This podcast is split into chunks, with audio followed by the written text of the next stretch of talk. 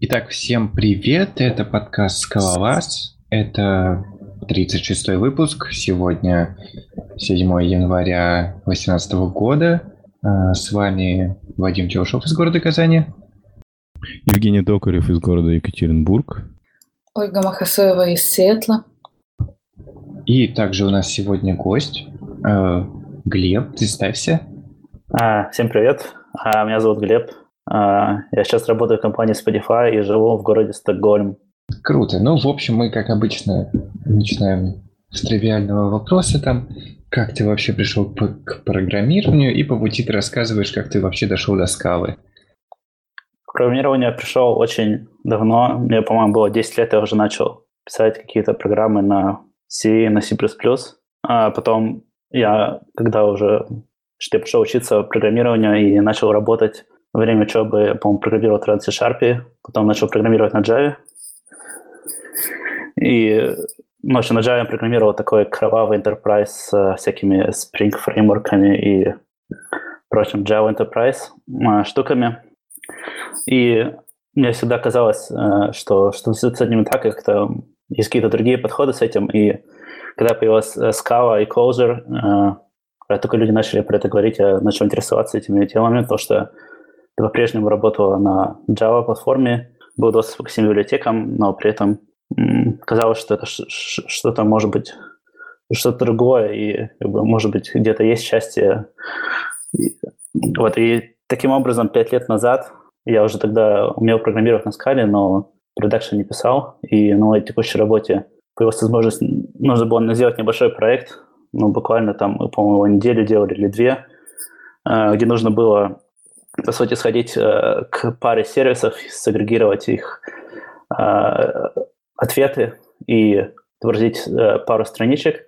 Помню, тогда это сделано по фреймворке, и оно, в принципе, нормально, неплохо работало, и, в принципе, таким образом вот казалось, что у меня появился проект на скале в продакшене. И у той компании это тоже был первый проект на скале в продакшене. А как они к этому отнеслись? Какой проект был не сильно важный, всем было без разницы. Но, но всем, конечно, было интересно, что тогда Scala это было, по-моему, Scala была, только 2.9 Scala вышла. Э, ну, то есть еще люди говорили про 2.8, в котором было много проблем. Тогда была Scala 2.9, и в общем, мне многим нравилось, что как бы, если посмотреть код, что его здорово можно композировать э, синхронные операции, что э, нужно писать гораздо меньше кода, а, что там в фреймворке достаточно такой неплохой шаблонизатор был, и вообще клево, что можно перегружать страницы, он тебе тогда перекомпилировал. Но, конечно, люди тогда, особенно я помню, вообще к скале относились э, с большими вопросами, в принципе, в индустрии. Это сейчас вы скажете, что что-то на скале работает в продакшене, ни у кого не возникнет вопросов. А тогда люди очень сильно опасались этого. И в итоге у тебя получилось заразить всю компанию? А, нет, но, по крайней мере, а, после этого мы еще... А, еще было два проекта на скале в этой компании. Один из них, э, это был такой уже сервис, который был более высоконагружен, скажем так. Э, и там нужно было тоже ходить в базу, агрегировать всякие запросы, какая-то бизнес-логика была. Это было тогда написано уже не на Paint Framework, а было написано на Spray сервер, не помню, как называется. То, что сейчас называется AK HTTP. Вот. А другой проект тоже был интересный. А, что мы тоже использовали Spray сервер, но помимо этого мы еще использовали Scala.js. Это, по наверное, году 2015 был тогда Scala.js только-только начал выходить. Но этот проект как бы такой был достаточно экспериментальный, и а, до продакшена дело не дошло. А, но, тем не менее, вот можно посмотреть, например, на GitHub а, есть библиотека, которая называется Scala.js React, а, но не та библиотека Scala.js React, которой сейчас все пользуются. А, которая использует Scala Z, а другая, которая использует а, Scala XML Literal Syntax. Вот я тогда ее разработал и заопенсорсил. А после всего этого, как бы ты сознательно решил, ну, дальше искать работу, там, работу на скале и как-то погружаться в это более и менее, или это случилось просто так, что вот был такой опыт, поэтому ты занялся тем, что умеешь. Вообще, в принципе, мне очень понравилась идея функционального программирования. И параллельно с этим, что я вам рассказываю, также пробовал программировать на Clojure. И после этого я еще сильнее понял, что я хочу писать на языке, где есть нормальная система типов, например, на скале. Вот, и так случилось, что следующая работа нашла меня практически сама, и я уже не, на, на этой работе я уже не разрабатывал бэкэнд сервиса, а я занимался бигдатой. В принципе, я бигдатой занимаюсь и сейчас. То есть на следующей работе я уже занимался Spark, и мы занимались э, анализом данных, и у нас было чуть-чуть чуть-чуть машин ленинга. А, собственно, после этой работы я сейчас перешел уже в Spotify, э, где я занимаюсь уже совсем настоящей бигдатой, э, тоже занимаюсь данными Spotify. Вот, уже использую не только Spark, но другие инструменты, которые тоже могу рассказать. А расскажи вообще про примерный стек Spotify, как у вас там устроено. А, хорошо. А, Spotify – это компания, которая на самом деле уже... А, окей, начинаю с другого. Э, Spotify – это компания, если кто не знает, которая занимается музик-стримингом онлайн. А, то есть э, вы скачиваете приложение на десктоп или на телефон, и вы можете слушать музыку. А, бизнес-модель в том, что на бесплатных аккаунтах у вас есть реклама, а если вы купите подписку, у вас открывается доступ э, к тем вещам, которые недоступны на бесплатном аккаунте, в том числе у вас пропадает реклама. Uh, у нас uh, очень много пользователей. По последним публичным данным у нас uh, 70 миллионов подписчиков. А, соответственно, бесплатных пользователей у нас еще больше. Мы работаем в Европе и в Америке. Вот. Собственно, а, Spotify – это компания, которая уже больше 10 лет, и э, начинали мы с того, что это был небольшой как бы, стартап, потом вся инфраструктура развивалась. А сейчас все серьезные вещи а, на бэкэнде написаны на Java, то есть те вещи, которые в онлайне дают запросы пользователям. Вот. И, в принципе, Big Data тоже начинали э, программировать на Java. Использовали э, фреймворк, называется Crunch. Э, почему на Java? Потому что не хотелось вводить новый язык, но тоже случилось так, что мы осознали, что все комьюнити, которое занимается машин-лернингом, анализом данных, оно, в принципе, использует Scala или Python. И да, как бы после этого мы осознали, что вот, а, давайте использовать скаудинг. И также по-прежнему люди использовали, многие использовали Java. И у нас, а, в принципе, был, точнее, до сих пор есть Hadoop кастер, где мы все это гоняли. Но последние годы мы осознали, что этот Hadoop кастер нам, он слишком маленький для нас – и также трудно получить доступ ко всем а, современным технологиям для Big Data, которые существуют в мире. Поэтому мы используем сейчас Google Cloud и активно туда переезжаем уже. Все новые проекты начинаются в Google Cloud, и, в общем, а, все старые проекты как можно скорее съезжают с нашего Adobe Cluster, который мы, я думаю, скоро закроем, как только сможем разобраться со всей, со всем, всем графом зависимости, который сейчас, по сути, работает в основном на двух Э, концах, и как-то распределенно данные перекачиваются с Google в наш э, Hadoop и обратно. А там на Google Cloud свой движок для э, этих Big Data запросов и прочего? Окей. Uh, okay. uh, so Google Cloud uh, вы можете использовать uh, самое простое, как вы можете использовать Google Cloud, наверное, с AWS то же самое, это вы используете Compute Engine. То есть вы используете просто машины, значит, где есть SSD, там много компьютеров, вы можете их достаточно эластично создавать и убирать. А, но по этого у Google есть а, много продуктов. А, например, у них есть, для Big Data у них есть Dataproc, это Hadoop кластер, который автоматически создается, то есть э, запускаются эти компьютер engine, на них запускается Hadoop кластер, деплоится, и вы можете, в принципе, использовать все, что вы хотите. Также, если вы не хотите использовать Hadoop, никто, в принципе, не хочет использовать, особенно если вы хотите, если вы хотите иметь большой Hadoop файловая система, в принципе, никто особо не хочет ее поддерживать, потому что это достаточно большая задача и сложная задача, если у вас много петабайт данных. А, в этом плане у Google есть а, Google а, Cloud Storage, в котором есть адаптер на HDFS. То есть вы можете использовать Google Cloud Storage вместо вашего HDFS. Соответственно, в принципе, то есть вы можете использовать Dataproc, который является Hadoop кластером, но при этом вы не должны постоянно держать его запущенным. То есть вы можете эти кластеры создавать по любому желанию и тоже их убивать. И, в принципе, мы так очень часто делаем, потому что, э, на самом деле, Hadoop кластеры, их нужно поддерживать. Э, то есть периодически там случается какой-то GC, который, после которого э, кластер рассыпается чуть-чуть, или какая-нибудь нода умирает, и после этого он тоже рассыпается. И поэтому сейчас в большинстве случаев, когда мы используем Hadoop кластеры, мы делаем их небольшими, и мы их э, достаточно быстро уничтожаем, то есть они не живут там больше, чем пару часов. И для этого вы можете посмотреть на GitHub у Spotify есть даже специальный тул, который называется uh, Spider. Uh, uh, что он делает? Он, по сути, вам позволяет uh, оркестрировать эти кластеры и раскидывать между ними джобы. Вот. Это первая сторона. Также у Google есть uh, сервисы, uh, которые не требуют компьютера, например, BigQuery. BigQuery – это такая uh, современная, ну, не, не достаточно современная, скажем так, это то, что в Google есть достаточно давно, и из чего, например, последовал дизайн таких штук, как паркет, который активно используется в Big Data. Это такой большой SQL-движок, который позволяет вам писать запросы на терабайты и петабайты данных, и они достаточно быстро исполняются. То есть, например, вот э, при достаточных количествах ресурсов мы можем писать запрос, там, который просканирует 100 терабайт данных за 2 минуты. Вот, но поддерживается только SQL. А, помимо этого, у Google есть такие сервисы, например, там а, Bigtable, которые они тоже внутри себя используют и прочее.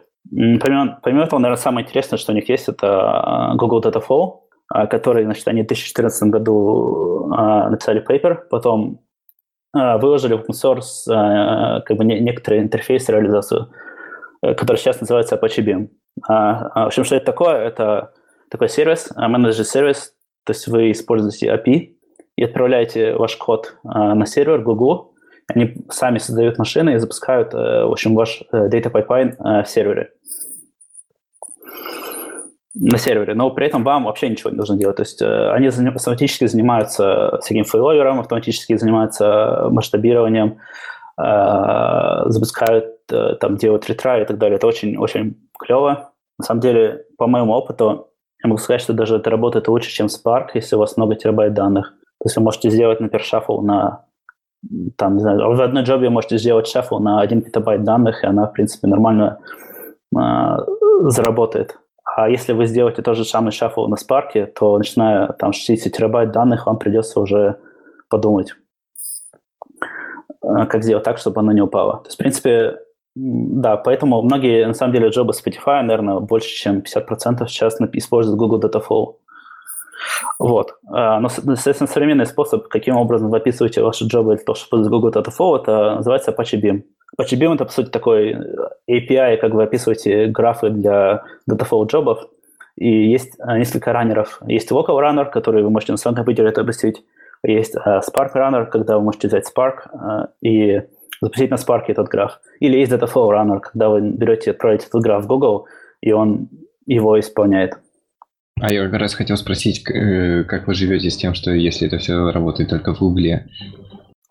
Но, конечно, есть определенный риск того, что когда вы используете cloud-провайдера, а, вы делаете локин. Но на самом деле э, есть другая сторона медали, потому что за счет того, что вы используете решения, которые сильно лучше того, что вы можете сами получить, э, вы получаете преимущество том, что вы меньше времени тратите на вашу структуру и можете заниматься вещами, которые нужны вашим пользователям. Но, тем не менее, э, у Google у них э, достаточно, скажу так, э, достаточно все сервисы имеют ту или иную open source альтернативу, с исключением, наверное, Cloud Spanner. А у нас тут, пока Глеб рассказывал про Spotify, подключился Алексей Романчук. Привет, привет, меня слышно? Да. Да. От, отлично. Слушай, Глеб, а тогда у меня есть вопрос про, про спаннер. А вы используете спаннер зачем-нибудь? А, да, мы используем. Или нет, не, нет, мы не используем спаннер в продакшене сейчас. Окей, спасибо. И, в общем, насколько я знаю, по крайней мере, последний раз, когда я проверял, а, у Google не был доступен ну, вот с, с, большой интерес предоставляет uh, Global Spanner, то есть тот спаннер, в который у вас есть глобальная репликация. То есть вы можете одновременно а, реплицировать данные там, в Европу, в Азию и в Америку. И у вас есть там какой-то определенный, какой вы захотите уровень консистенции. Вот, насколько я помню, по крайней мере, последний раз читал все документы, он не был доступен э, в публичном Google Cloud. Круто. Э, давайте со спанером все. У меня больше нет про спанер вопросов. Даже, даже не знаю, как-то мы очень быстро перешли на так, такой хардкор. Мне кажется, надо как-то вернуться чуть-чуть в более такие простые вещи. И, может быть, стоит вообще рассказать хотя бы, ну, раз мы заговорили про Spotify, рассказать а, как бы как в целом вот ну, уровень а, использования скалы, как, как бы в компании, ну, то есть вот как мы традиционно спрашиваем там Better Java, FP и все такое, какие как бы практики используются, что не поощряется и тому подобное, а уже потом как бы идти более как бы конкретно про какие-то проекты, которыми ты занимаешься. Хорошо. А, вам, вам, нам во многом повезло, потому что а, мы стараемся не писать бэкэнды на скале, потому что вся наша структура сильно оптимизирована под Java. А, поэтому на скале мы а, пишем только а, data pipeline ы, batch streaming data pipeline ы, что, в принципе, сильно упрощает все, потому что это такой чистый и вообще идеальный случай, когда вы можете использовать функциональное программирование, то, что вам приходят данные, и вы должны посчитать что-то. Вот в этом плане у вас нет таких э, значит, вопросов. Хотите ли вы использовать там free монады, как вы хотите ваши свои делать, хотите вы использовать там final tagless или прочее. То есть вы, по сути, используете скалу только для того, чтобы красивые джабы писать, а бэкэндов а, это вы массово не пишете или просто конкретно Э, в твоей группе э, вы не пишете? Или просто есть табу на уровне всей компании, что не нужно писать? Я думаю, должны быть где-то бэкэнды на скале, которых я не слышал. Но, например, если хотите написать сервис, который будет э, отдавать э, данные пользователям Spotify, то есть которого будет совершенно много запросов в секунду, э, то, скорее всего, у вас не получится это сделать просто за счет того, что просто все инструменты, которые сейчас есть по мониторингу, по шедулингу, а, у нас есть э, свой, своя библиотека для микросервисов и так далее, они все интегрированы только с Java. И вся внутренняя документация о том, какие э, использовать сториджи, э, а, какие использовать библиотеки этих сториджей, и там как мониторить, как метрики и так далее, все это тоже заточено только по Java. И да, в принципе, если вы захотите, например, написать, ну, если не на, скале, например, на Go, то, скорее всего, ответ будет нет, и вы просто, скорее всего, не сможете нормально интегрироваться в внутреннюю инфраструктуру. То есть это просто на уровне компании, компания не предоставляет необходимых базовых каких-то сервисов, а, а желание, движение какое-нибудь есть на эту тему? Я думаю, особо нет, особенно когда говорим про user-facing сервисы.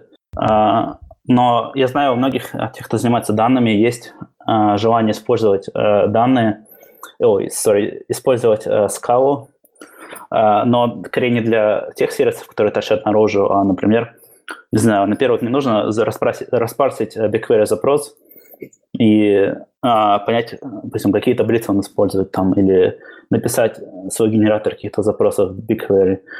Или там, не знаю, мне, например, нужно взять, пройтись по dependency графу и понять, э, как зависимость друг на друга, э, как они связаны друг с другом и прочие вещи. Такие вещи, конечно, гораздо приятнее писать на скале. Слушай, а ты вот это рассказываешь, а у вас реально есть такие задачи? Ты, ты просто до этого только что рассказывал, какой BigQuery классный и что вообще ничего делать не нужно и только пользоваться продвинутыми инструментами от Гугла а сейчас говоришь, что вы все-таки поверх этого строите какую-то, ну, какую-то свой какой-то слой, который фактически заменяет инфраструктурный слой, который должен, предо... должна предоставить платформа для вот этого big data анализа? Но не, все вещи они доступны э, в открытом доступе. Например, нам пришлось написать свой шедулер э, для джобов, а, который open source. Написан, кстати, он на Java, э, но не суть. Э, который такая обертка поверх Kubernetes. То есть э, но скорее философия такая, что мы не будем писать свой Kubernetes с нуля, но можем передать Kubernetes и написать на нем шедулер для джобов, который нам подходит. Понятно. А в смысле, а вот этот BigQuery, он тоже в таком же формате, как и, как и Spark работает? То есть тебе надо, ну и как и Hadoop? тебе надо куда-то собирать, потом оплавить, запускать тачку, там запускать свой, не знаю, там жарник или что? Не, не совсем. По крайней ну вот если сравнивать со Spark BigQuery, а, то вам доступен, во-первых, вам доступен только э, SQL интерфейс, то есть можете просто написать только SQL запрос и все. То есть у вас, например, в Spark вы можете там динамически использовать граф, у вас есть connection а, к драйверу, а, вы можете там какие-то итерационные машин learning алгоритмы использовать. А если используете просто BigQuery, единственное, что у вас есть, это вот просто вы можете написать SQL запрос, все. А, соответственно, за счет а, такого простого интерфейса а, он достаточно хорошо внутри оптимизирован. И если, в принципе, в интернете есть описание того, как все это работает, но идея в том, что а, он BigQuery сделан так, что а, в нем задекаплены storage и compute а, ноды. Соответственно, в Google есть внутренний storage, в котором хранятся все, все ваши данные, и есть отдельный пул машин. И что происходит, когда вы запускаете свой новый запрос, пишете SQL, значит, аллоцируются новые компьютер-энджины, они быстренько а, аллоцируются так, чтобы данные были достаточно хорошо локальные к тому, а, где будет происходить числение, значит, э, выкачиваются нужные бобы данных, происходит а, некоторый MapReduce. Но если, например, сравнивать со Spark, обычно у вас есть э, кластер, он достаточно статичный, и, и скорее всего, используете HDFS, то данные лежат близко к этому кластеру. Но если не обращать внимания на эти детали реализации, то, в принципе, э, смысл очень похожий, да. Круто. Слушай, не, а, а я подожди, а я только не очень продолжай. понял. А тогда, а что вы скедулите?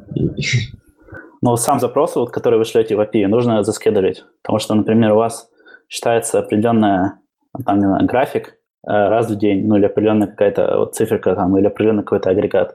Соответственно, вам нужно раз в день э, взять, посмотреть, что все ваши зависимости на месте – значит, подождать, пока они будут, э, запустить запрос.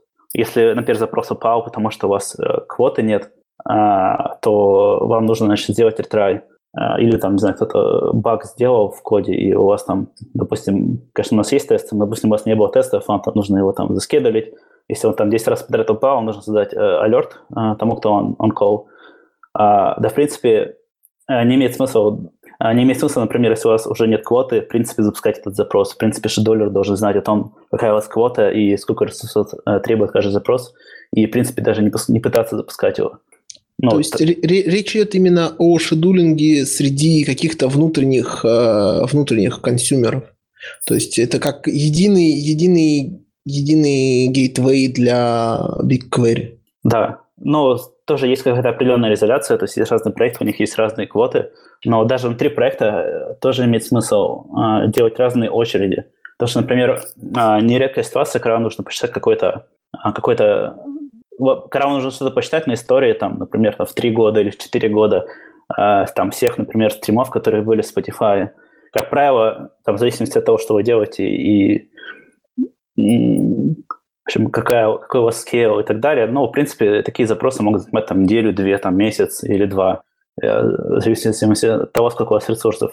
Но в этот момент вы тоже, например, не хотите останавливать все, что у вас есть, и вы хотите часть ресурсов использовать для тех вещей, которые у вас там в продакшене работают в том же проекте. Ну, в зависимости от того, как вы, конечно, изоляцию настроите. Вот. Э, опять же, если вы, например, запускаете э, что-то, что, в принципе, не сильно важно, то вы можете вместо обычных инстансов использовать preemptible инстансы, которые гораздо дешевле. И это можно, в принципе, достаточно бесконечно продолжать. Например, э, у вас есть кластер с машинами, и э, вы его сделали overprovisioning, потому что, ну, например, кластер, он какие-то запросы продакшн пользователей обслуживает. И вы сделали overprovisioning, потому что вам нужно э, сглаживать пики, там вам нужно у вас там ну, все так сделано, что вам всегда нужно иметь там 10 машин. Но тем не менее, например, они там простаивают 95% времени. Вот была интересная статья недавно от Netflix, где они писали, как они а, что-то использовали, я уже не помню что, но смысл в том, что они утилизировали их свободные простаиваемые машины внутри себя. То есть они сделали такой шедулер, еще один внутри себя. И а, они использовали свободные ресурсы для того, чтобы заниматься энкодингом видео. Какие-то, ну, то есть такая операция, которая, в принципе, не так много данных требует и требует много процессора. Ну, вот таким образом они там сэкономили кучу денег. Э. Слушай, а мне казалось, что у Гугла тоже была какая-то такая система, которая позволяла доутилизировать кластер для big data, то есть ты мог эм, ну, определять какие-то, каждой задачке давать приоритет и так далее, и в зависимости от того, с каким приоритетом, а, там, low priority работали в фоне, потом останавливались, они могли быть прерываемые, эти задачи. У Google что-то есть подобное, нет? Ну, вот, наверное, я точно уверен, что внутри Google есть что-то подобное, но я вот не помню, чтобы что-то такое было в клауд-платформе. Понятно, спасибо. Слушай, а уже разговаривали о том, как ты дошел до жизни такой, из чего ты начинал и как ты вообще в скалу пришел? Ну, да, это же мы с этого и начинаем. Отлично, ладно. Тогда а, давайте дальше. Подожди, подожди, раз мы к этому обратились, у меня такой есть вопрос. Э, ты говорил, что немного как бы перед скалой э, начал изучать кложа э, и по каким-то причинам вот как бы осознал, что вот там статическая типизация, все такое лучше. И можешь немножко рассказать вот про этот опыт именно погружения в кложа и вот как бы кон- конкретно вот какие кейсы тебя ну, привели э, к тому, к мысли, что вот надо все-таки брать язык, где статическая типизация хорошая? Хорошо. Когда я изучал Clojure, я достаточно пытался серьезно подойти к вопросу. То есть мне долгое время вообще ничего не получалось. Э, я не мог понять, как вообще можно там программировать. Э, куча скобочек, и тогда еще функциональное программирование тоже было для меня совершенно новое. Э, но для этого я посмотрел, что другие делают, взял книжку, она называлась The Joy of Closure, прочитал ее всю, а, просветился, потом взял, разобрался с Emacs, потому что тогда Emacs это был единственный еще нормальный способ, как вы можете программировать на Closure. Ну и начал писать э, какие-то вещи на Closure.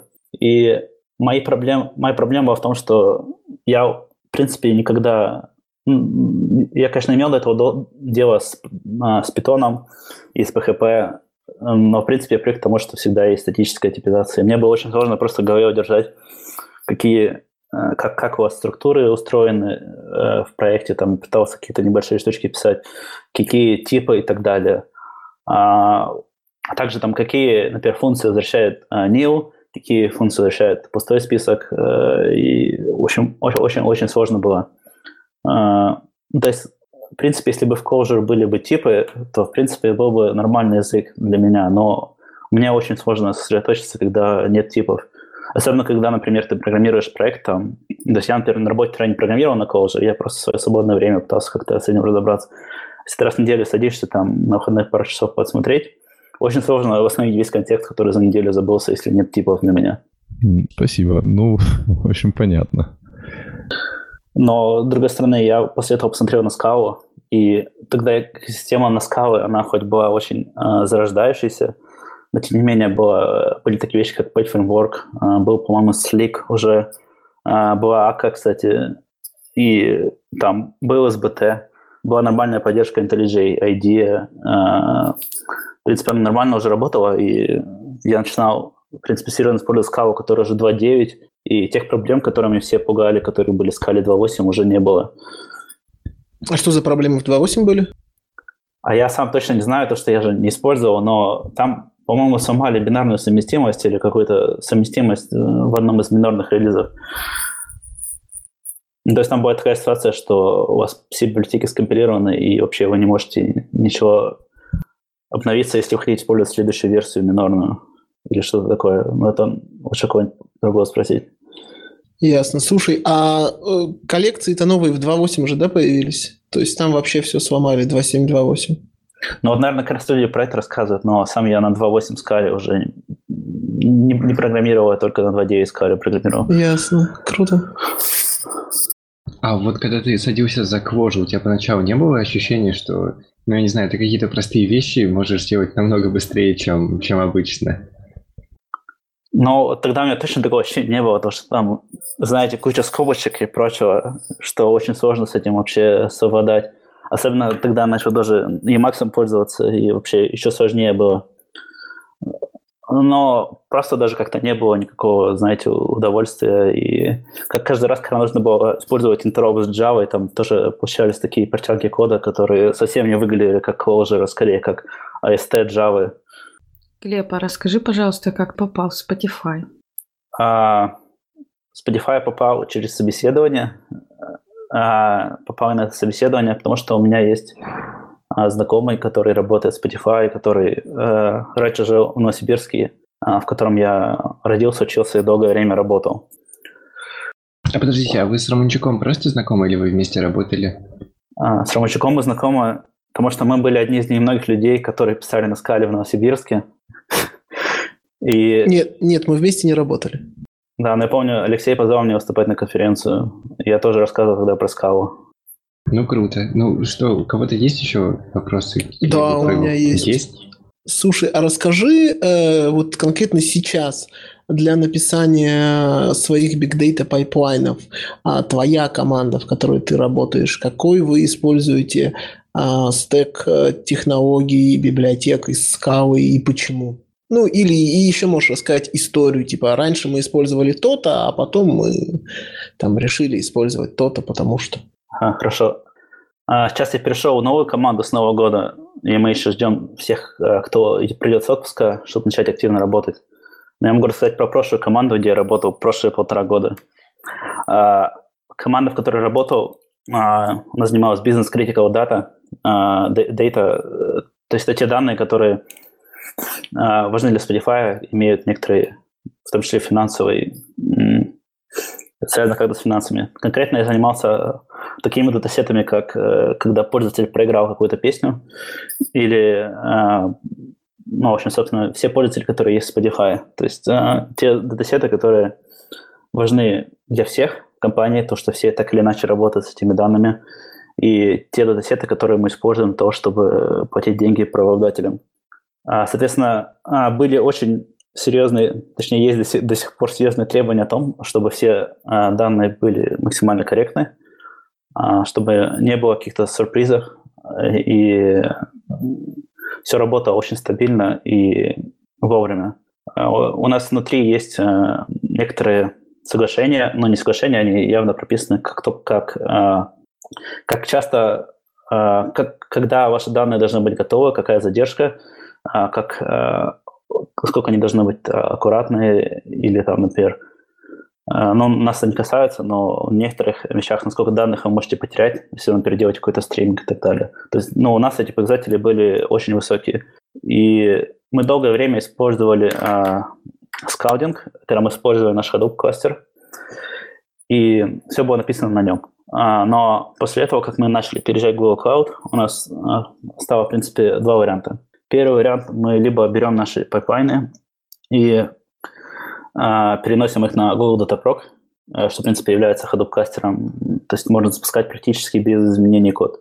Либо на мы, что, прости, еще раз? Мы немножко обсуждали, мы обсуждали это заранее, но Google Dataproc – это такой продукт от Google, который позволяет вам создавать Hadoop-кластеры э, очень а, легко. Я понял. Окей.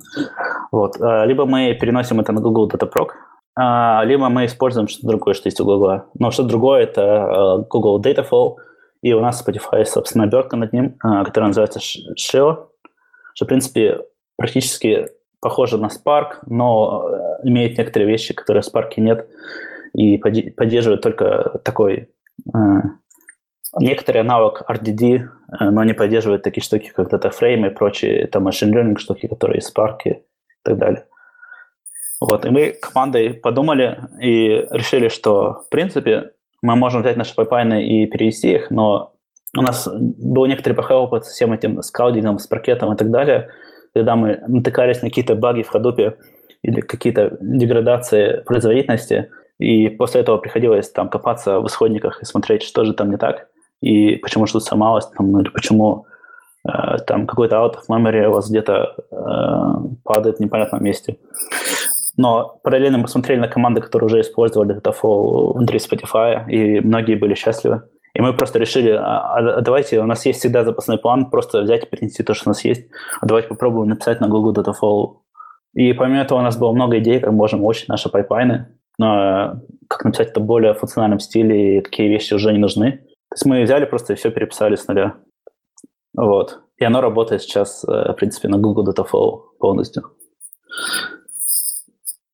Слушай, а конкретно про технологии внутри скалы, то есть э, э, вы используете какие-нибудь, я не знаю, там, shapeless, чем вы что парсите, каких концепций придерживаетесь, чисто функциональное программирование, нет, есть ли коты, то есть вот больше, если про скалу.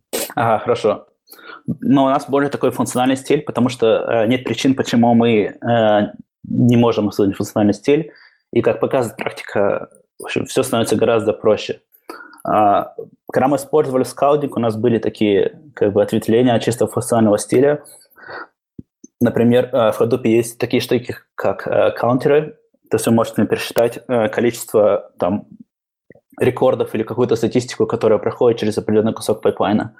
Но что, в принципе, такое является изменение state а. А, и оно что он было плохо в нашем э, скаудинг-коде, в том, что такие мутабельные штуки были разбросаны по всему коду, что было сложно поддерживать. Также были всякие штуки, э, типа там вы вначале делаете фильтр по э, полю, которое optional, а потом э, делаете, что оно is defined, а потом делаете option.get, что, в принципе, тоже не сильно хорошо.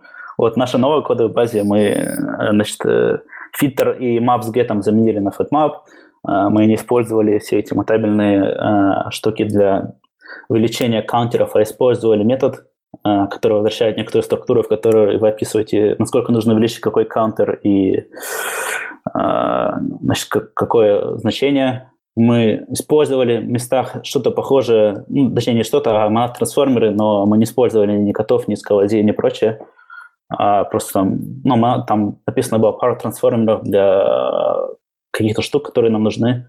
А, мы не использовали ни, ни Cats, ни Scalazi, но транзитивно uh, у нас идет uh, зависимость на Algebra Bird, через которую мы пишем моноиды, и всякие алгебраические штуки, которые, в принципе, зависят на Cats э, Core, по-моему, или Cats Kernel. Вот, то есть, в принципе, мы используем Cats, но очень так, э, очень-очень транзитивно. Да, когда мы, мы очень много используем сейчас моноидов и прочих штук, Э, и когда мы используем моноиды, мы пишем property-based тесты на, на них. В принципе, много пишем вообще property-based тестов. Э, например, на каждый пайплайн буквально, который у нас есть, мы пишем property-based тест, что просто этот пайплайн, например, не, не crash ится. Или там property-based тест, что этот пайплайн может сгенерировать там хотя бы один output. А, или там property-based test, что э, все, что вы значит, стерилизуете, а стерилизация происходит, когда вы делаете shuffle, то есть когда э, ваш MapReduce pipeline хочет перенести объект с одного, с одной ноды на другую. Вот, э, например, есть тест о том, что все, что вы вот сериализуете, оно э, использует сериализацию, которая... Мы используем Cryo, и в Cryo есть э, как бы э, концепт того, что вы можете специализировать э, сериализацию до того, как вы, значит, запускаете ваш пайплайн, и после этого он становится более эффективной. Вот, у нас есть тест, например, что все, что мы сериализуем, оно как бы использует э, вот, нормальный путь сериализации, более эффективный. Для этого, кстати, Spotify есть open source проект, называется Ratatool. Это такой э, Scala, ScalaCheck генератор для Avro record ов. А какие, какие property он проверяет? А, он просто вам генераторы делает. Вот. Насчет, э, насчет тех же генераторов мы используем Avro, и мы используем э, дефолтный Java-генератор для Avro. Ага. Вы спросите, почему есть много проектов, которые генерируют Avro-код э, в Scala напрямую. Мы пробовали все, ну, по крайней мере, я пробовал все проекты, которые я мог найти, но либо они плохо работают, либо они требуют того, что вы пропатчите Avro, э, и в большинстве случаев performance тоже был очень плохой. Вот, поэтому, ну, в принципе, если используете Shapeless или что-то подобное, то performance, скорее всего, будет очень-очень плохой. Поэтому и в большинстве случаев, так или иначе, ваш генерированный код, вам, в нем будут плохие типы. Поскольку вы автоматически генерируете типы, то э, вы не всегда можете там нормально сгенерировать там ADT или прочее. Или, например, э, если используете Avro Record, э, который не просто вы только что написали, а который каким-то образом пережил эволюцию э, схем, то часто вы имеете поля, которые указаны как nullable, на самом деле никогда не должны быть nullable. Если вы вообще что-либо прочитаете nullable, вам просто лучше свалить весь пайплайн и э, попросить э, человека разобраться, что, что не так. Но вот, например, если вы используете генератор, то у вас optional генерируется, а если вы используете э, свой маппер, то вы можете, в принципе, просто все свалить, если что-то не так.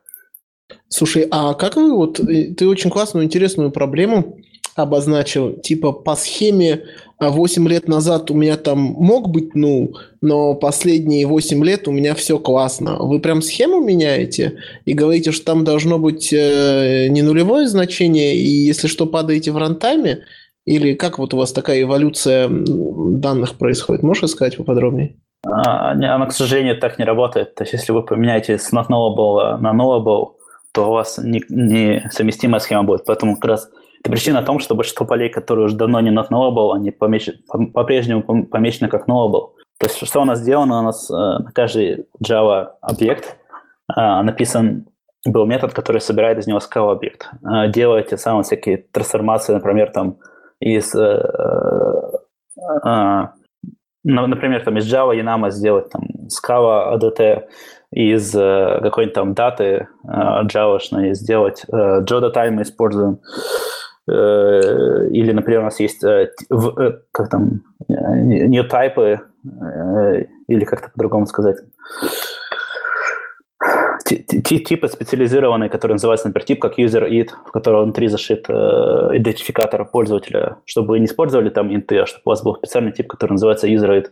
Или там есть типы, например, количество э, миллисекунд, которые песню проиграли. Соответственно, у него там есть жесткие ограничения о том, что он должен быть там э, больше нуля и меньше там определенного числа, э, которое в компании обозначено. Вот, есть... Слушай, да, я понял, но давай сейчас я тебя, прости, перебью к э, первоначальному вопросу. То есть смотри, э, представь, что у меня какое-нибудь было поле, я не знаю, user ID. Раньше, 8 лет назад можно было анонимно слушать, и там был ну, а теперь я 8 лет назад всех заставил регистрироваться. То есть получается у вас есть две две модели. Одна модель, которая описывает авра, где это поле нулевое, может быть нулом. А в Scala модели, которая поверх этого построена, вы просто говорите, ну вот если вдруг у меня случится так, что я загляну в те данные, где это null, то давай я в рантайме упаду, и, и мне будет хорошо. Правильно? Да. Но Круто, спасибо. Многим это не нравится, но выходит, ну, то есть, когда вы касаетесь какой-то сериализации данных на диск, э, таких исключений не избежать. Да, да, мне кажется, это я, я, я поддерживаю. Мне тоже очень нравится это решение, потому что в итоге там 95% джоб, которые вы пишете, они наверняка а, готовы с этим а, допущением работать, а, а те 5% можно на отдельной низкоуровневой модельке написать. Да, у нас долгое время были проблемы с этим, когда люди пытались а, обрабатывать случаи, когда это может быть null, и пытаться как-то корректно а, ну, были некоторые попытки, да, пытались как-то корректно ввести в этом случае. Э, но получается, это очень сложно, и в многих случаях просто вообще, ну, как можно обработать стрим, если мы не знаем, какого он пользователь. Вот поэтому, конечно, падать гораздо проще и не усложнять вашу модель данных э, за счет всего приложения. Но я упомянул это в контексте того, что у нас есть property-based тесты, которые проверяют, что если мы сделаем раунд-трип из Java объекта в Scala case class, то получаем мы тот же самый объект, и это никогда не должно падать.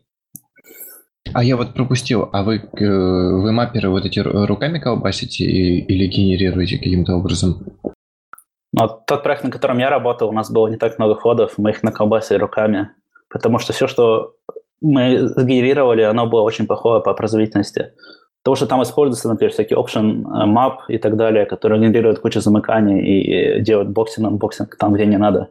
Слушай, ну и сгенерить-то это невозможно. Если мы хотим туда кусочек бизнес-логики положить, который, например, делает допущение, что какое-то поле not null, то это допущение только, только ты, как человек, понимающий бизнес, можешь сделать. Да, ну то есть поэтому этого было не избежать. Но, в принципе, был бы неплохой вариант, если бы уже были бы скала-объекты, из них бы делали мы другие скала-объекты. Но, к сожалению, даже нормальных генераторов, которые могут просто скала э, кейс-классы сделать, нормально нет. Но вот Алексей спрашивал про Shapeless, и у нас, в принципе, используется Shapeless, но чуть-чуть. Uh, у нас есть некоторая библиотека, которая называется Shapeless Data Type, uh, которая позволяет мапить uh, generic рекорды Вавра на кейс-классы или мапить кейс-классы на TensorFlow рекорды.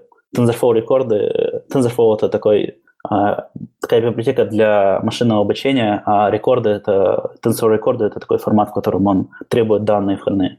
То есть, в принципе, Shapeless чуть-чуть используется, но в тех местах, где, в принципе, не, не сильно важна производительность. Слушай, а почему Shapeless медленный? То есть вы не смотрели? Shapeless так-то крутая штука, вы не хотели что-нибудь пофиксить и сделать его быстрым? Там потому что авоцируются эти H-листы, которые, ну, в принципе, обычные листы, что не сильно хорошо. Ну, и да, даже, я как бы уже говорил, что даже генерированный код, он не всегда высокопроизводительный. А как сделать так, чтобы код с Shapeless был высокопроизводительный, это не такая простая задача. Но я смотрел на новую библиотеку, которая называется Magnolia, и у меня есть там пару своих проектов, которые я на нее перевел. В принципе, мне она сильно больше нравится, чем Shapeless, когда он должен писать простые маппинги. Вот. А я что-то пропустил или Магнолию совсем уже не альфа? Я не знаю, у меня настолько сырой проект, что мне без разницы, насколько она альфа. У меня было пару проблем с импортами, которые есть GitHub еще, но, в принципе, она работала очень просто. Я буквально за 20 минут перевел проект с Shapeless на Magnolia. А макросы сырые вы не используете? Да, у нас есть, э, ну, наши все тулы, особенно Shayo, он хорошо интегрирован э, с некоторыми штуками. В том числе у нас есть макрос, когда вы пишете BigQuery запрос, а он вам из него генерирует э, кейс-класс. Э, вот. Еще есть макрос, когда вы даете ему авро-схему. Подожди, подожди, запрос э, из SQL запроса генерит кейс-класс? Э, да. Ну, ты имеешь в виду, наверное, тот, который... Сейчас. А, кейс-класс, который э, рекорд из результата. А, да-да-да. То есть а, кейс-класс и метод, который десериализует данные в формате BigQuery. То же самое, ага. в принципе, для Aura есть. Слушай, то есть, получается, а запрос – это не, не строчка разве? Да, то есть, э, как это работает, вы ставите аннотацию с запросом, а на этапе компиляции он делает dry run этого запроса и кэширует результат – и берет э, схему, достает. А, понятно. И, а куда он кейс-класс этот складывает? А, ну, вот это, это макроаннотация, получается? Да, это макроаннотация. Есть даже а, плагин для понял. IntelliJ, который вам а, делает так, чтобы ваша IntelliJ нормально с этим работала. То есть я могу а... сказать, что можно было бы сделать чуть по-другому. Мне кажется, например, в Дубе сделано получше, когда а, это происходит не на этапе компиляции, а происходит а, в тестах. Вот. Но, в принципе, это, это тоже достаточно неплохой вариант, как мы это сделали. Слушай, а можешь еще для, про плагин проект рассказать? То есть а, сейчас из коробки макроаннотации, которые экспандят э, что-то в э, во что-то, не поддерживаются, если они дефанят новые типы? Нет. А сейчас в идее есть специальные if на разные скала библиотеки, которые очень популярны, например, на Monocle и они как-то хитро очень генерируют код для идеи, и она понимает, индексирует его. Но такой нормальной поддержки нету, поэтому нам пришлось сделать свой плагин для IntelliJ IDE, который подружит IntelliJ IDE с, нашим, а, с нашей нотацией. А это open source штука, нет? Да, можете на GitHub посмотреть. И, в принципе, эта интеграция с BigQuery тоже open source. А, и... а ты можешь скинуть ссылочку? Да, да, да, я потом плагин? скину ссылочку. Спасибо. Давай тогда я попытаюсь подрезюмировать, а, и ты сможешь сказать, если ты что-то забыл рассказать, еще расскажешь. То есть э, вы используете эм, Scala как э, функциональный язык, а Cats не используете, но всякие э, моноиды и другие ADT используете, а property-based тесты везде – бэкэнды не пишете, асинхронность, э, параллелизм вам не нужен. Чуть-чуть используете макросы для тулинга, Shapeless не используете. И вообще, получается, это такая очень специфичная доменная область, и вы счастливы просто тем, что у вас вот есть функциональное программирование, опшеналы, вот это все, и, и вам классно, да? Да, еще мы используем э, new type очень активно. И ну, там как максимально все ограничиваем.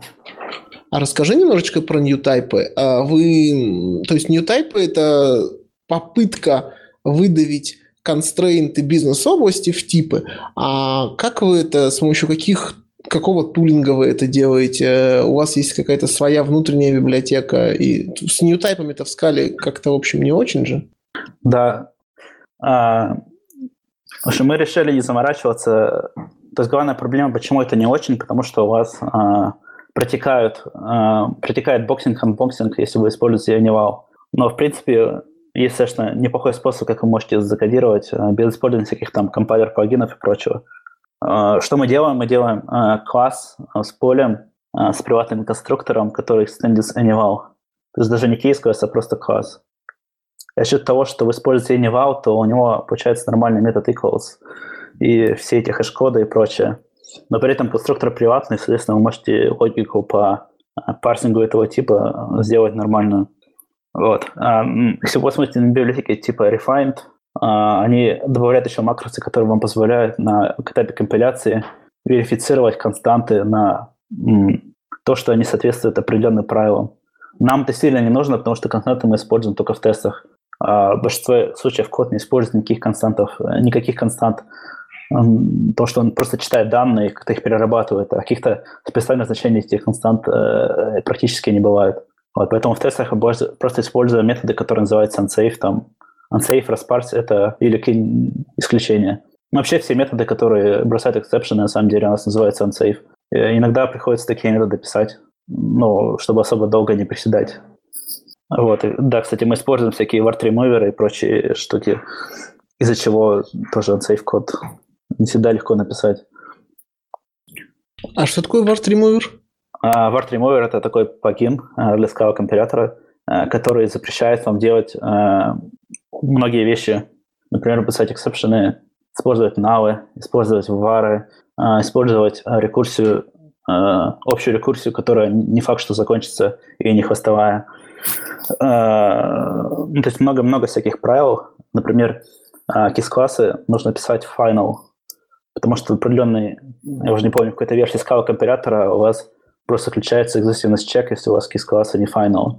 И это было очень интересно найти. То есть вы можете делать паттерн матчинг по силе трейту, и если у вас KISS-классы не final, то экзистивность чек просто отключается. А, вот. В ArtRemover вам говорит, всегда пишите KISS-классы final. И, кстати, да, помимо этого я забыл сказать, но в нашей команде тоже настроен автоматический форматер на код. Э, если вы а, коммитите код, который этот форматер не, не, которому, который форматеру не понравится, у нас просто ломается build. Собственно, как со всеми WartRemover ами, со всеми другими. Вот этим самым очень просто а, вводить новых людей в проект, потому что э, не, не нужно тратить время на код-ревью, на тех вещей, которые можно автоматизировать. Вот. А также, когда WartRemover бросает ошибку, то вы можете просто взять, скопировать эту строчку, зайти на сайт WartRemover, и там есть подробное объяснение, почему так писать не стоит. Слушай, а по поводу э, форматера у вас есть форматер, который, ну, единственно расово верный стиль форматирования скала кода задает? Нет, у нас есть э, темплейт для проекта, э, в котором указан форматер. Но нет такого, что все должны использовать этот форматер. Некоторые используют, например, э, Scala FMT, некоторые используют Scala, э, как он, Scala format, Scalariform. Круто, спасибо. А как много человек у вас в команде? Вообще, э, в моей команде работало 7 инженеров, но количество людей, которые занимаются так или иначе data пайплайнами, э, исчисляется сотнями. Э, у нас много офисов. Офис, главный офис в Стокгольме, в котором я работаю. Есть второй офис в Швеции, в городе Гетеборг. Есть офис в Лондоне, есть офис в Нью-Йорке, в Бостоне, Сан-Франциско. Э, там, где я программист. Еще наверняка есть много офисов, про которые я не знаю, то что просто не работал с людьми из этих офисов. И э, практически в каждом офисе есть так или иначе люди, которые занимаются данными.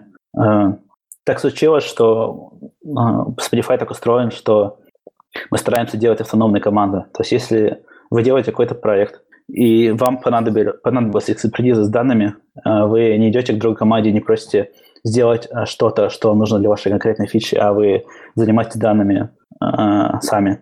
Поэтому в многих командах есть люди, которые либо дата-инженеры, либо так или иначе умеют заниматься дата-инженерингом. Понятно. Не, у меня просто был немножко наброс в сторону форматеров.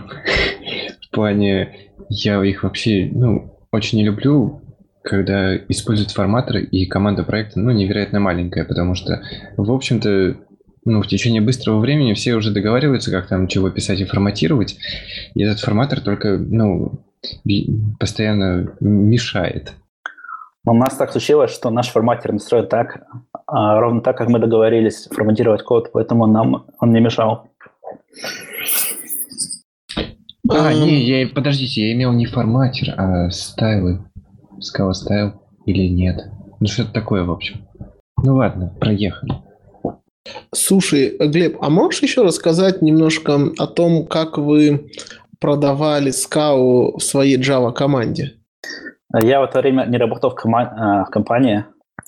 Я могу примерно представить, что это было так, что э, мы хотим заниматься, точнее, у нас есть много machine learning пайплайнов в продакшене. Э, например, есть такой, наверное, самый знаменитый вообще machine learning, который мы делаем в Spotify, это проект Discover Weekly, который составляет вам плейлист согласно вашим музыкальным вкусам раз в неделю. И люди, которые его писали, имеют э, большую экспертизу в том, как писать данные, э, как заниматься дата-инжинирингом и машин-лернингом. Соответственно, если вы скажете, покажете им, э, что давайте напишем все на Java, то, что есть Crunch, э, который вот мы Spotify используем, или они скажут, извините, но все вообще другие в индустрии используют для этого либо скаудинг, либо Spark, э, либо что-либо другое. И мы будем гораздо более продуктивны, чем будем поддерживать свой стек технологий. Я думаю, здесь вопросов не может быть никаких. То есть, ну, Data Engineering на Java, я думаю, не думаю, что вообще кто-либо сейчас в мире делает. Единицы, я бы сказал. Ясно. Но, тем не менее, у нас есть команды, которые используют, например, Dataflow на Java. А, потому что просто всех команде знакомы с Java, они, как правило, поддерживают какой-то бэкэнд, который работает на Java. И особого преимущества использования Scala нет, то что, в принципе, они используют все новомодные Java штуки, типа Java 8, э, там, Lombok и так далее. Они не хотят сильно использовать все эти, всю эту функциональщину, потому что, как правило, они не используются. Не используются в основном проекте. Вот, но... Кстати, смешно, но, в общем, у нас тоже появился новый open проект uh, Spotify. Это uh, реализация ADT на Java. Я не знаю, как это работает, но выглядит очень клево. Я потом скину ссылочку. А как называется? Там же есть э, вроде functional Java и, и еще какая-то штука была. Называется Data Enum. То есть это проект, который мы сделали в Spotify. И то есть вы каким-то образом нотируете аннотациями ваши типы, и после этого у вас появляется метод объект.match, а, и вы через запятую как бы перечисляете кейсы, кейс первый случай, второй и так далее. То есть такой своего рода Java кодогенератор. Ясно. У меня тут э, тоже есть вопрос. Я просто еще перед этим хотел уточнить. Ты немного ранее говорил про то, что вы вот вы активно используете property-based тесты. Ты можешь сказать, как бы, какие библиотеки там, Check или, или что? Ну, как бы, как, с, именно с функциональной стороны, как бы, что используется для того, чтобы это делать. Вот, а вопрос такой. А, ну, вот как бы ты за время а, этого интервью уже несколько раз упомянул разные open source проекты а, Spotify. Можешь немножко рассказать вообще, как бы, э, какая там внутри политика по поводу открытия проектов, как бы в каких случаях это делается, ну, ну и вообще как бы методология ведения этих проектов, насколько они открытые, насколько как бы активно работаете с э, контрибьюторами, которые вне компании, или это как бы полностью в основном контрибьюторы, которые внутри компании, и просто какие-то фиксы там со стороны принимаете. То есть это интересно просто все-таки как бы проект не один, который случайно выложили, а видно, что э, целенаправленно ведется работа в эту сторону, поэтому интересно. Хорошо. Uh, Property-based тесты uh, мы используем, используя Scala Check, по-моему, называется, это Scala Check. Почему используем Scala Check, а не другие?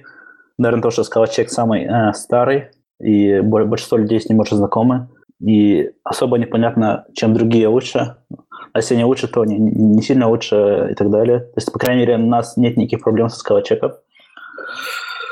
А, да, еще мы используем перского чека внутри, например, Artatol, который позволяет нам авро-объекты генерировать. Ну и также у нас там есть всякие внутренние генераторы для всего, что вам может пригодиться.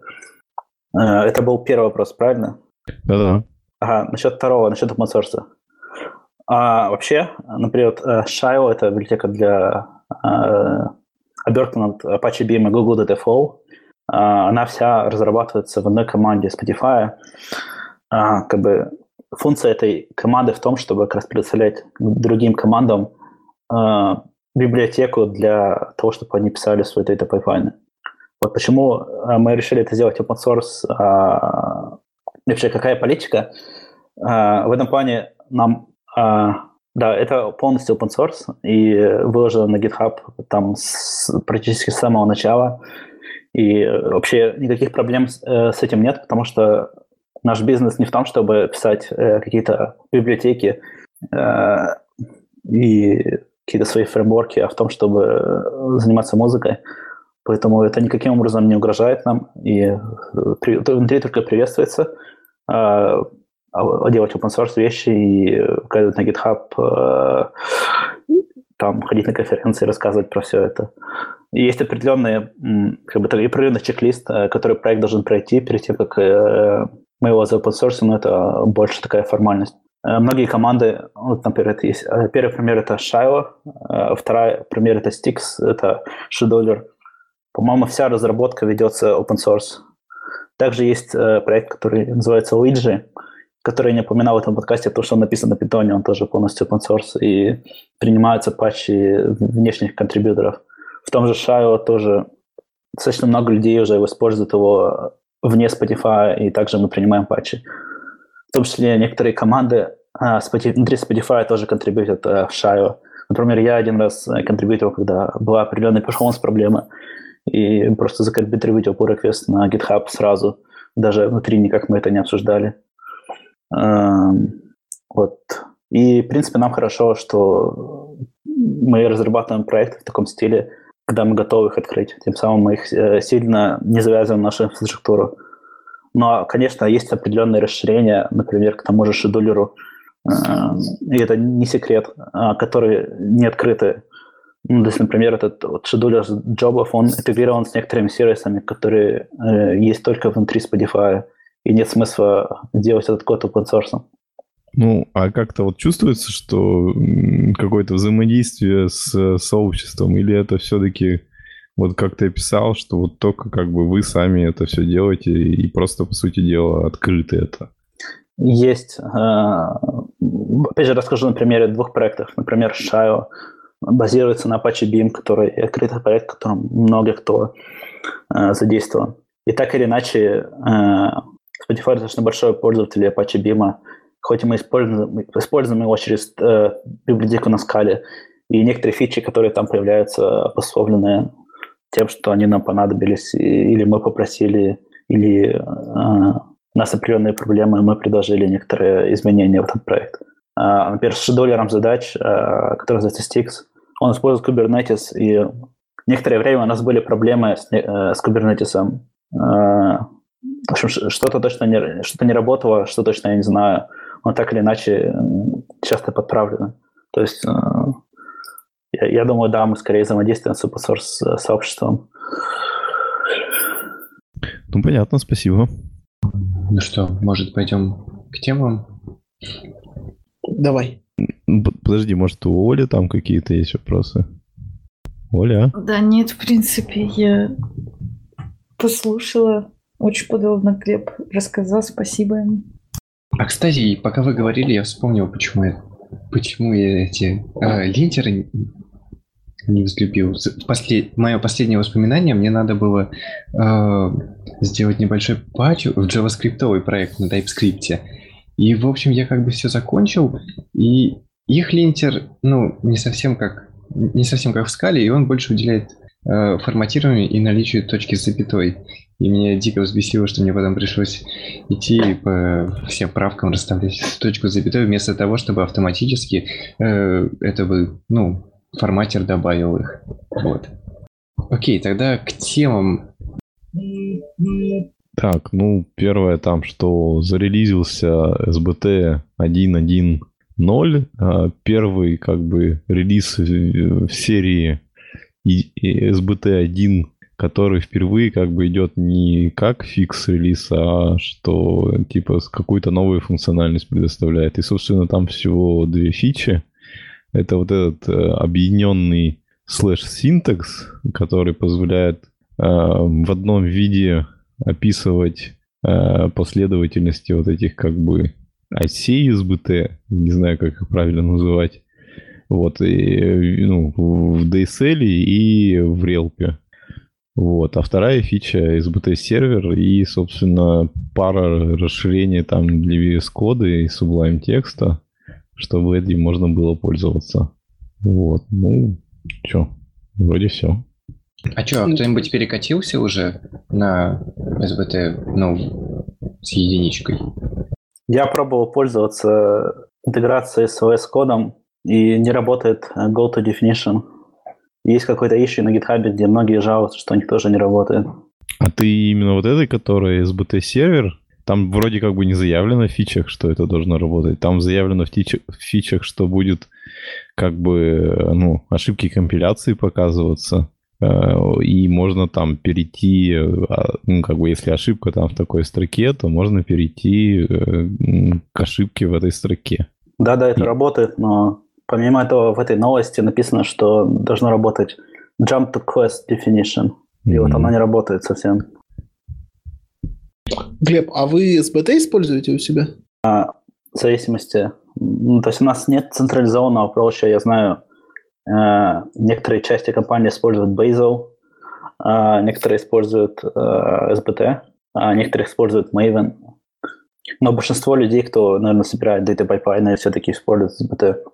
Слушай, и еще один небольшой вопрос в тему. А у вас есть какое-нибудь внутреннее, внутреннее хранилище для артефактов? А, есть uh, Artifactory. А потом, если вы используете Data Pipeline, то есть определенные а, есть, грубо говоря, template для Jenkins instance, а дальше есть определенный способ, как вы можете определять Jenkins build процессы, и все хорошо интегрировано, то есть э, вы можете пушить ваш как бы data pipeline в центральный репозиторий пайплайнов, из которого scheduler их выбирает. Ясно, спасибо. А на тему переката-то я... Ну вот я просто буквально недели три назад перевел основной проект на ну вот на единичку. Я даже брал РКшную версию. Э, и, в общем-то, вроде как все хорошо почти что. Но до сих пор есть баги. И, то есть, э, там, кстати, из классных вещей, что э, кому-нибудь нравилось писать пом экстра в XML формате. Там вот в новой версии вот это поправили, и я это даже не заметил. И когда перекатывать здесь, нужно использовать именно вот этот формат, ну, обновленный. Там нормальные структуры, типа Developer, SKM и прочее. Потому что спом экстра там получается аж а, а, м- невалидные, невалидные помы отправляются. Вот. Че, мы пойдем дальше? Никто не хочет обсуждать больше СБТ? Никто не хочет. Давай дальше. Так, и, в общем-то, вот, ура, ура, наконец зарелизили CATS 1.0. Точнее, даже уже 1.0.1. И, что самое главное, обещают, что вот, наконец-то, они в течение года не будут ломать API, и он будет как бы бинарно совместимый, и можно будет прямо не боясь э, в зависимостях менять одну джарку с, на другую с разными версиями котов и все будет хорошо, если они там транзитивно в зависимостях приходят разных версий, ну, из 1x серии. Вот, собственно, такое дело. И, а, и, и еще, кстати, там сра- сразу следом вот уже есть, ну, там, наверное, уже много лип начали релизить э, с э, релизными версиями 1.0, но вот есть уже, что э, фристайл зарелизили с поддержкой 1.0. Слушай, Я... у них 1.0 такой получился странный. Там в, э, после перед RC1 и 1.0 они даже какие-то названия каких-то методов поменяли, что-то задеприкейтили. Не, ну это странно выглядит. RC был, а сейчас все, они прямо статью написали, что вот все, все, ничего больше ломать не будем в течение года. По крайней мере, как бы вот в течение года будем стараться. Окей. А вам не показалось странным, что как раз после праздников все что-то разродились релизами сразу? Я, я ожидал полного затишья. Ну, это же в основном Европа, США, у них там пораньше праздники, и вот они вышли с праздников и зарелизились. Э, ну и вот, собственно, следующий релиз у нас это э, всеми уважаемый Лихайо, зарелизил, э, вернее, он не зарелизил, он как бы открыл доступ к репозиторию а, новой build tool ы, которая должна решить все те проблемы SBT, которые он описывал в статье, которую мы уже несколько раз обсуждали где-то. Вот. А, собственно, ну, он как бы на Reddit написал, что э, вот я открываю исходники, типа проект еще не готов, но он уже собирает какие-то несколько открытых проектов, и вот ждет того, что все, кто заинтересовались, могут подключаться к разработке, и что у него есть план, как типа сделать э, действительно такой современный build tool, который решит все те проблемы, которые в SBT будут решаться очень-очень долго. И, в общем, вот. Вот, ну, если концептуально, я так понял, там а, предлагается, ну, во-первых, очень какой-то простой синтаксис описания. А и... давай, я, давай я расскажу. Давай, давай. Да, просто на самом деле, э, вот он когда написал эту статью, э, он, по-моему, в Твиттере постил, что э, типа кто хочет поколлаборировать, пишите ему, и там довольно много людей отозвалось. И репа была приватная, но туда добавили людей. Вот. Сейчас его Глеб? А, ладно. Вот и сейчас его за open... Ну, открыли, не... ну, я не знаю, как минимум по причине того, чтобы Трэвис Сай работал у него. Э, сам, сам, само по себе это просто такой... Э, это еще больше настройка над тем же аммонитом и скалоскриптом. То есть вот э, само описание билда, оно чисто находится, ну, почти что в рамках э, самой скалы. То есть там нет, там почти нет никакого экстра DSL и прочего. То есть э, для того, чтобы описать проект, там пишешь типа э, object, название и описываешь в него методы, ну, которые и если они возвращают определенные типы, типа тип command там или тип task, э, то они как бы будут зарезолвлены как команды, которые можно будет вызывать. В общем-то, такая-то идея. Ну и он э, дико вдохновлен этим базелем, и поэтому там ди- дикое кеширование идет. То есть, если результат вычислять заново не надо, оно работает быстрее. И, в общем-то, если смотреть, э, сейчас он, конечно, ну, очень сырой, э, то есть пользоваться им пока что не, нельзя, э, но Например, если даже сравнивать э, скорость э, стартапа, то есть э, вот я делал просто Hello World проекты, э, SBT это вот у нас минимум, есть константные 18 секунд на моей тачке при любой при запуске любой SBT команды. Э, в Mill е же такой проблемы нет, то есть первый раз, э, когда вы запускаете, если у вас вот этот build еще не был скомпилен из этого. Ну, вот тратится где-то секунд 7 на маленьком проекте, и потом вообще ничего не тратится, потому что уже все скомпилировано. Interop с SBT есть? Нет. Ну, где-то но... там внутри в кишках, по-моему, а, а, я вот точно не уверен, но вроде как Assembly использует SBT-шный Assembly, но... Ну, тогда будет тяжело, ты же понимаешь, потому что что делать-то со всеми проектами и со всеми плагинами? Вот у меня есть все засетапленное для нового проекта. Что меня заставит в моем проекте перейти на, на вот эту штуку? Ну, ты знаешь, это будет в любом случае не скоро, даже при всех, э, ну, при хорошем раскладе, когда ты будешь, когда э, Мил будет готов к тому, чтобы ты свой проект на него переводил. Это раз. А два, если э, если SBT не ускорится, а Мил будет показывать такие же цифры, то почему бы и нет?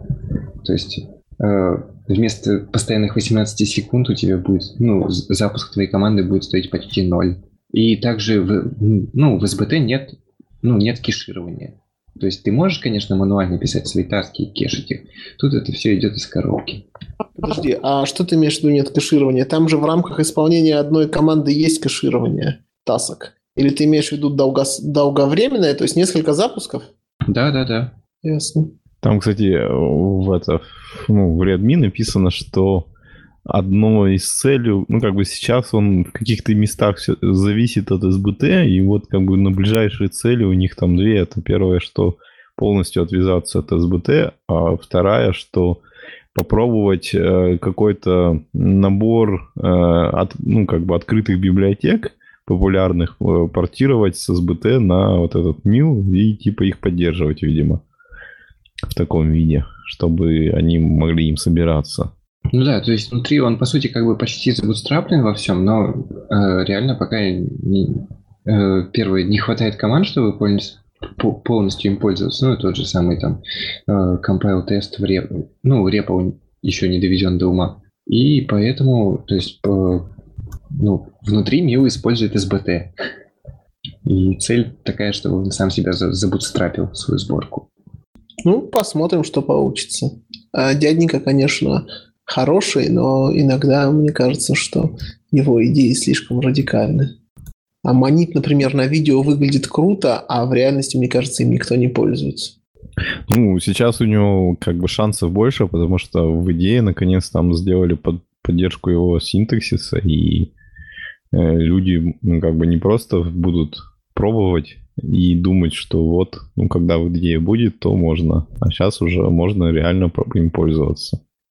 А что кого-то останавливало? То, что в идее нельзя аммонитом, ну, нельзя вот эту штуку в аммоните сделать. Ну, конечно. Мне казалось, аммонит и идея, они, ну, они совершенно же проразные. Идея это не спеша разрабатывать, а аммонит это что-нибудь быстренько сговнять, нет?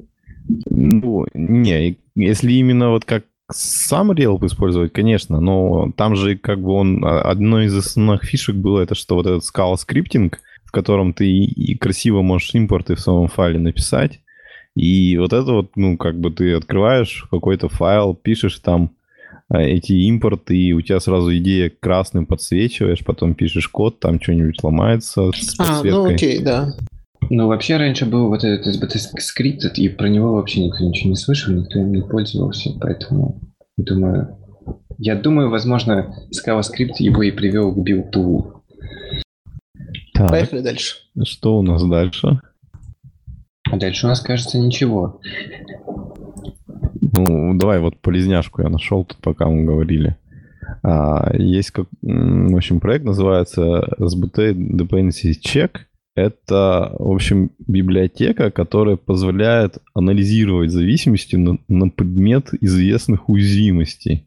Я не, очень понимаю, как она это делает, вот, но звучит интересно. Никто не сталкивался с чем-нибудь подобным на практике?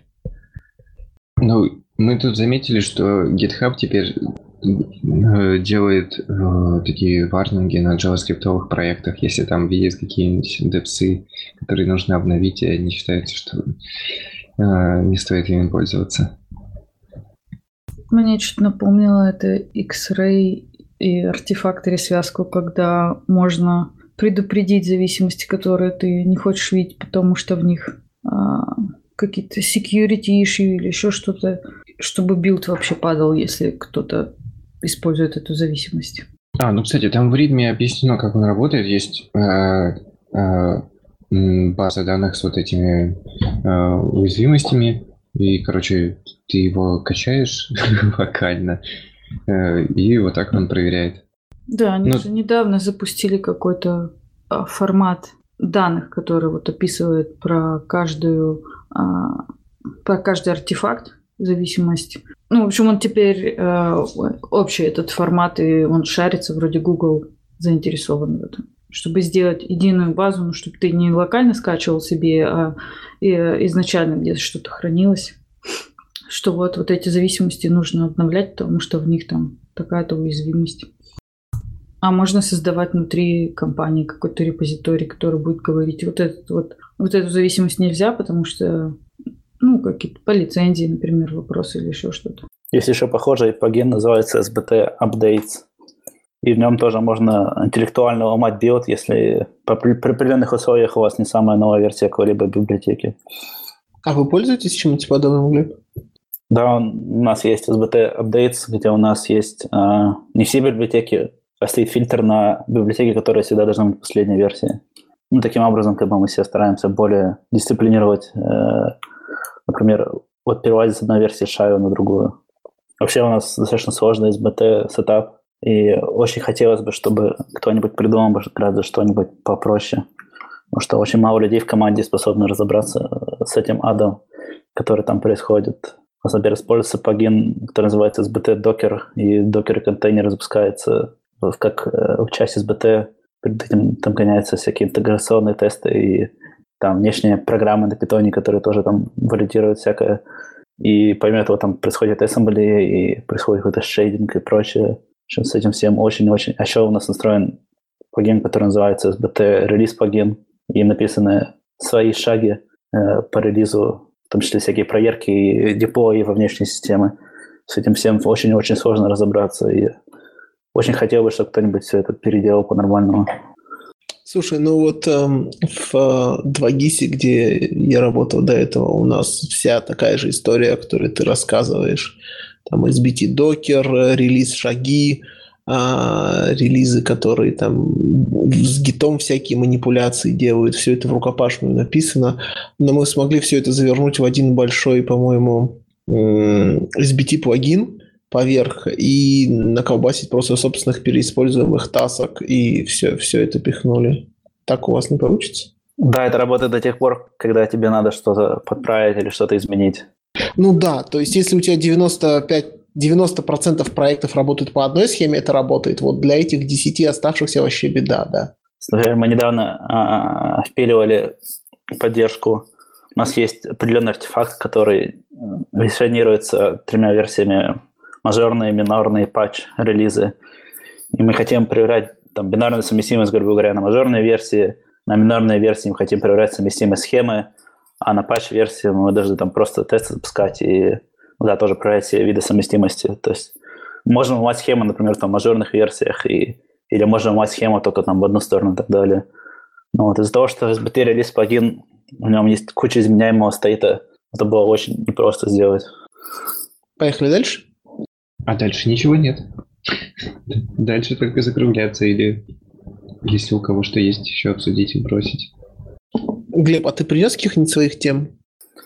А, я принес пару тем, они в том числе, я вижу, есть э, в этом списке, но мы их не обсудили. Двигай их в обсуждение. Не знаю, я могу... А, давай. Optimizing а, Tagless Final. Я, к сожалению, не могу двигать. Все, все подвинули. Всем я прочитал эту статью, мне, в принципе, понравилось. У меня уже давно были такие мысли. Ну, в общем, что, что в принципе, главное, в общем, наверное, главная мысль этой статьи в том, что есть два способа, каким образом вы можете кодировать а, фримонады. Или вы можете кодировать это через структуру данных, или вы можете кодировать это а, в виде такого интерфейса с методами, и, и у вас структура вашего вычисления сдается по сути, порядком вызова методов.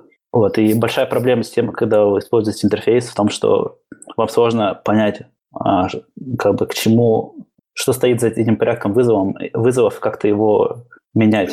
То есть, например, у вас есть key value storage, э, то, про то, что рассказывает в статье, и вы хотите навернуть кэш поверх него. Вот если вы просто пишете вызовы к интерфейсу, вам нужно сделать, по сути, такую прослоечку в середине, которая будет заниматься кэшированием.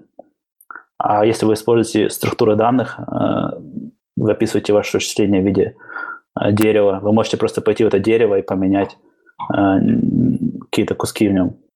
Вот, но, в общем, главная мысль этой статьи, наверное, в том, что, в принципе, если сильно хочется, можно тоже оптимизировать tagless final. Вот. Что, что думаете? Я вот не использую tagless final, и я даже, если честно, с трудом могу себе представить, а, а, слушай, а давай ты еще короткое интро дашь про Tagless Final? Tagless Final — это когда вы делаете интерфейс, а, где вы описываете методы, например, там dev put, который принимает а, там строчку и значение там типа int. Вот, собственно, это эквивалентно тому, что вы пишете кейс-класс put, в котором есть поле типа строчка и поле типа int. Вот. Но вместо того, чтобы создавать дерево объектов в памяти, вы просто описываете порядок вызовов методов. Но, Понятно. Я, я, короче, никогда не использовал. Я не встречался с тем, чтобы это было когда-то более, ну, когда-то эффективно. То есть мне почему-то всегда хватало просто вот обычного, знаешь, там функции, функции, монадки, монадки. А вот free я поэкспериментировал, и я не нашел, где мне от него может быть классно и полезно. Но в этом плане, если померить перформанс между классическим кодингом free или через Tagless Final, Tagless Final в 10, а то и в 50 раз будет быстрее. Э, есть интересная статья, на которую сейчас не могу дать ссылку, от EPFL, где они... Один из авторов это Мартин Надежский, где они пишут про новый синтаксис э, имплиситных функций в доте.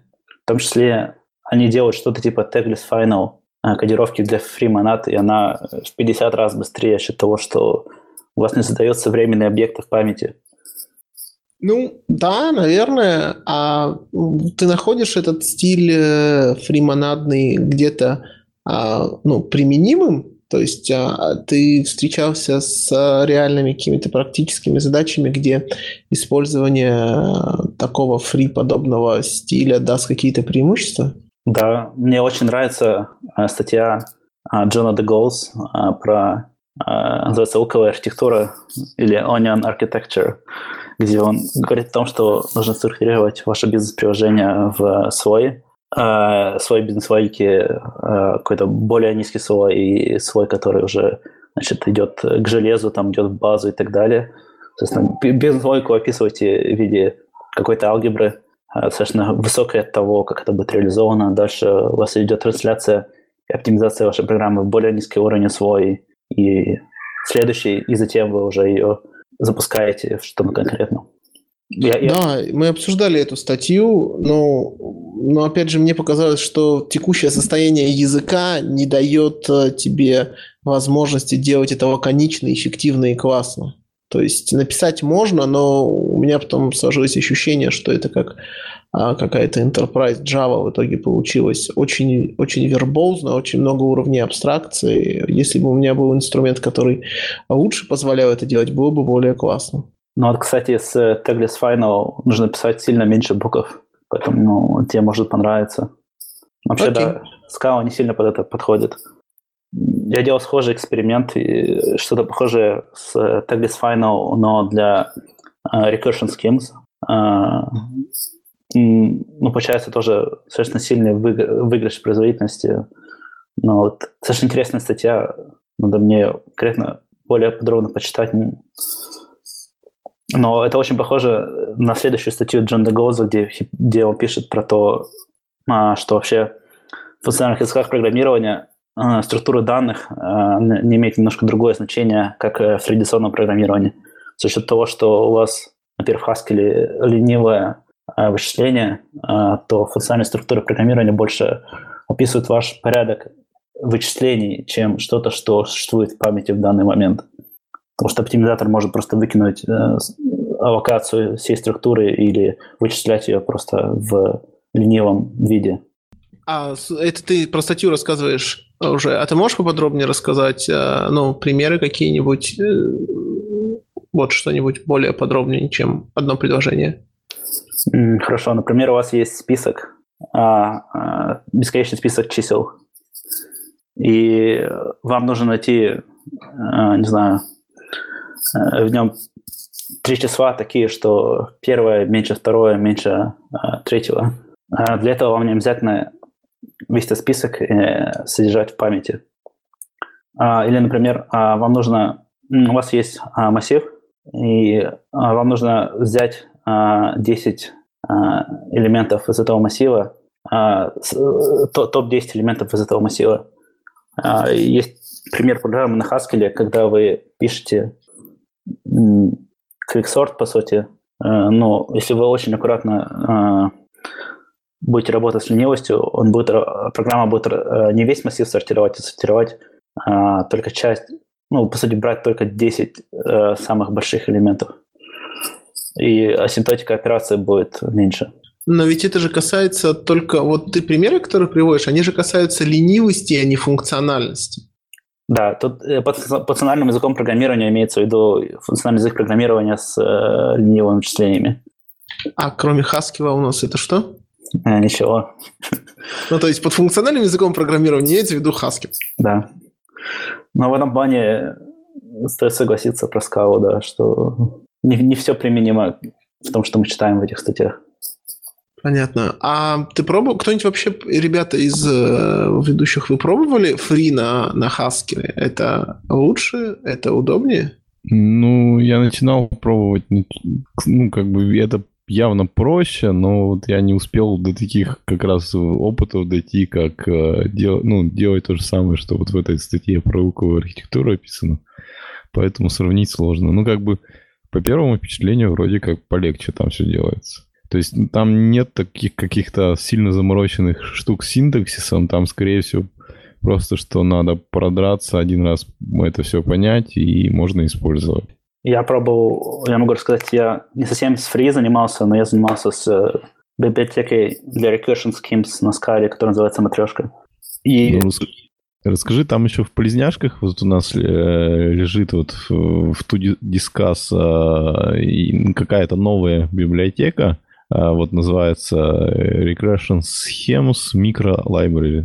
Кто-то как бы сделал ну, простую библиотеку, чтобы с, с котами она хорошо работала. Может, ее тоже как бы заодно глянуть и захватить. Но эту библиотеку я не смотрел. Но я могу сказать, что я пробовал писать такой компилятор на скале, который использует recursion schemes. И ну, я могу сказать, что очень большие проблемы с скале, с type inference. Вы можете убедиться, если просто посмотреть проект, а, например, Quasar. А в то же самое время, если вы сделаете то же самое на Haskell, то у вас абсолютно не будет проблем. И поэтому одно из решений, которое э, я принял, пока я свой проект писал, что я решил просто остановиться, писать его на скале и начать писать его на Haskell. Проект, который реализует recursion schemas? Нет, проект, который использ... пишет компилятор. Я могу рассказать более подробно, но это началось с того, что я Uh, у меня был проект на GitHub, точнее, до сих пор я чисто там как мейнтейнер, достаточно популярный, называется Frameless. Это такие лучшие типы для Spark, используя Shapeless и прочую, прочий typo программинг по сути, это такая обертка над Spark, которая вводит туда больше типов и проверяет все эти типы в compile тайме. И одна из проблем дизайна этой библиотеки в том, что а, не все вещи легко реализуемы. То есть есть, э, есть э, ряд э, issues в проекте, которые очень сложно сейчас подправить. Все это из-за того, что отсутствует промежуточный слой трансляции между э, каким-то промежуточным представлением и спарком. То есть, по сути, библиотека напрямую работает с API Spark. А проблема самого Spark в том, что в нем очень сложно понять, э, как в данный момент выглядит э, ваше вычисление, тест свой тоже отсутствует. И одно из, одна из моих идей была э, в том, чтобы взять за библиотеку, которая вначале будет сделать промежуточное дерево такое, которое описывает ваш, вашу операцию с датафреймом, и дальше транслирует ее либо в Spark, либо в BigQuery, либо там, что-либо другое очень похоже на то, что делает Квазар. Такой проект на скале э, open source. Вот, по сути, компилятор. Вот, и я пытался, ну, соответственно, один из подходов – это сделать то же самое, что делали в Квазаре, то есть написать компилятор, и для этого хорошо работает recursion scheme.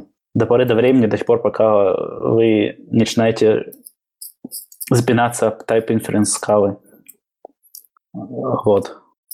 А Type Inference используется для, ну, для вывода типов, э, для того, чтобы э, в compile time какие-то вычисления и решения принимать? Нет, это... То есть э, есть два варианта. Либо вы описываете все ваши вычисления в time, либо вы не все делаете в time, а как бы в рантайме доделаете, доделаете type-чек того, что вы не смогли сделать в time. Как показывает практика, по крайней мере, из моего опыта, большинство, в принципе, достаточно плохой, хороший подход, потому что только-только всякие жесткие корнер-кейсы вы не можете элегантно вычислить э, в compile тайме. Но это небольшая проблема, если вы до того, как вы значит, запустите вашу джобу, просто сделаете в тайме, э, пробежитесь по всему вашему графу вычислений и проверите, что вы не делаете там какие-то безумные вещи.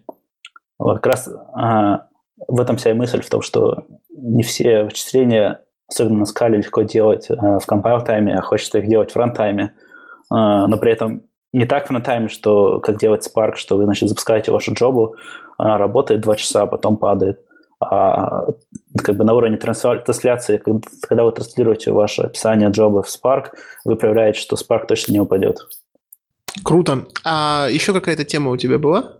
Да, тут есть, я вижу списки Дэниел Спивак про Quick Tips for Fast Code on JVM. Ой, это классная тема, давай обсудим. Понравилось, мне очень понравилась статья, потому что оптимизация программы JVM – это сложная тема.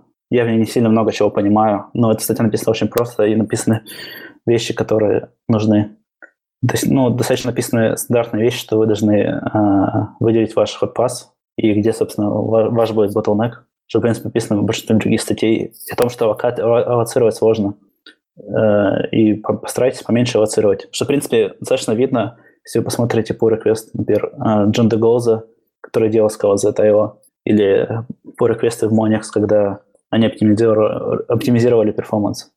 Но что больше всего меня поразило из этой статьи в том, что э, есть определенная оптимизация в JVM, когда вы зовете какой-то интерфейс, и у вас, соответственно, может быть там три или четыре э, разные реализации. В этой статье написано, что, в принципе, если вы используете, например, только две в каком-то участке программы, то это небольшая проблема. Э, но как только у вас становится их три, то все ломается, и производительность становится э, как бы плохой. То есть рекомендация к дизайнеру программ о том, что думать, что в каком-то колл-сайте у вас не больше, чем две разные реализации, или там одна реализация интерфейса используется. Очень, очень интересно было про это прочитать.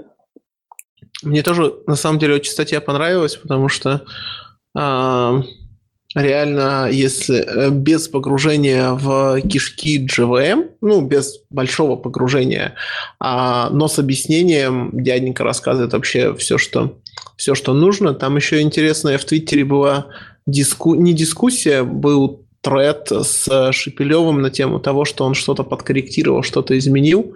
В общем, в Твиттере тоже можно почитать.